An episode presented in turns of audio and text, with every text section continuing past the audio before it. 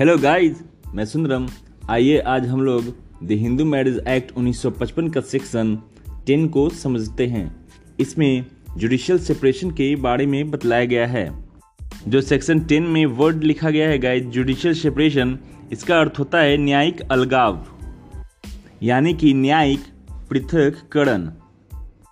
अब यहाँ पे समझना होगा गाइस कि जुडिशियल सेपरेशन दोनों में से कोई भी पार्टी कोर्ट में फ़ाइल कर सकते हैं। या तो वे वाइफ फ़ाइल कर सकती हैं या फिर हस्बैंड फ़ाइल कर सकते हैं। ये सेक्शन टेन के अंतर्गत प्रिंसिपल कोर्ट में फ़ाइल किया जाता है गाइज़ तो यहाँ पे समझना है गाइज़ कि आखिर दोनों पार्टी एक दूसरे से अलग क्यों रहना चाहते हैं।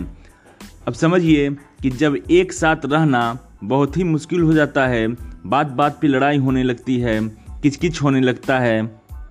एक साथ रहना दुभड़ हो जाता है और बहुत ही मुश्किल का सामना दोनों पार्टीज़ को करना पड़ता है। या तो पत्नी बहुत ही क्रूर बन जाती है पति के सामने, या फिर पति बहुत क्रूर बन जाते हैं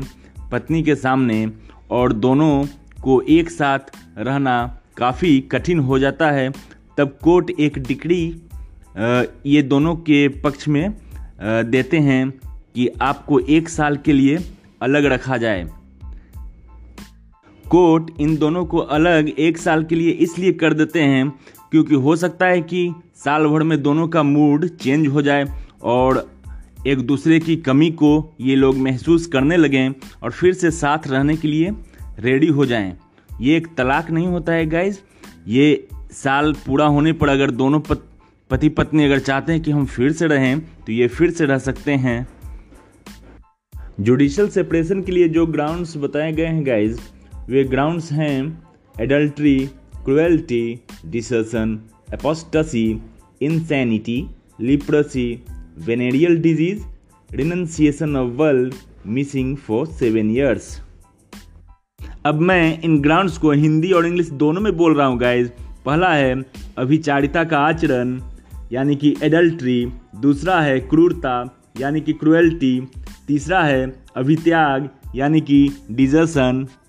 चौथा है धर्म परिवर्तन, यानी कि अपस्टसी पांचवा है विकृतचित्ता यानी कि पागलपन। इसको इंग्लिश में कहते हैं इंसैनिटी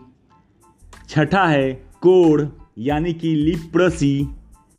सातवां है संसारी रतिजन्य रोग, यानी कि venereal disease venereal disease sexual disease को कहते हैं गाइज़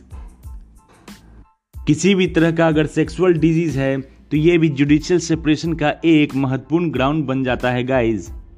आठवां है सन्यासी होना, यानी कि रिनंसिएशन ऑफ़ वर्ल्ड नौवा ग्राउंड है गाइज़ सात वर्ष से लापता होना मिसिंग फॉर सेवन ईयर्स यानी कि सात वर्ष से लगातार वो लापता है और किसी को भी पता नहीं है कि वो जीवित है या मर गया है। सात वर्ष से अगर पता नहीं है कि वो जीवित है या मर गया है तो उसे मरा हुआ ही समझा जाता है। और ये भी एक महत्वपूर्ण ग्राउंड है जुडिशियल सेपरेशन के लिए गाइज़ यहाँ पे एक बात और मैं मेंशन करना चाहूँगा गाइज़ कि थर्टीन वन आई जो कि तलाक का ग्राउंड है, बिल्कुल सेम ग्राउंड जुडिशियल सेपरेशन के लिए भी दिया गया है। ये जो ग्राउंड्स मैंने अभी बताए गाइज़ ये दोनों को प्राप्त हैं, पति को भी और पत्नी को भी। अब मैं जो ग्राउंड्स जुडिशियल सेपरेशन के लिए बताने जा रहा हूँ गाइज़ ये केवल पत्नी को प्राप्त हैं। तलाक के जो सेक्शन है थर्टीन उसमें भी ये ग्राउंड्स दिए गए हैं थर्टीन टू में गाइज़ और यही ग्राउंड्स जुडिशियल सेपरेशन के लिए भी केवल पत्नी को प्राप्त हैं गाइज़ पहला ग्राउंड जो केवल पत्नी को प्राप्त हैं गाइज़ पति द्वारा दूसरा विवाह करने पर, यानी कि that the husband had married again दूसरा ग्राउंड है पति के बलात्संग या अप्राकृतिक मैथुन के दोषी होने पर, यानी कि that the husband has been guilty of rape sodomy और बेशलिटी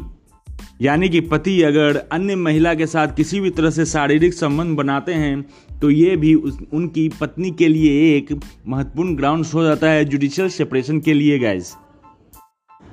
तीसरा है भरण पोषण की डिक्री, यानी कि डिक्री ऑफ़ मेंटेनेंस चौथा है यौवना अवस्था का विकल्प। यौवना अवस्था का विकल्प। यानी कि that she had exercise the option of puberty तो ये कुछ महत्वपूर्ण ग्राउंड्स थे गाइज़ जो कि जुडिशियल सेपरेशन के लिए बताए गए हैं।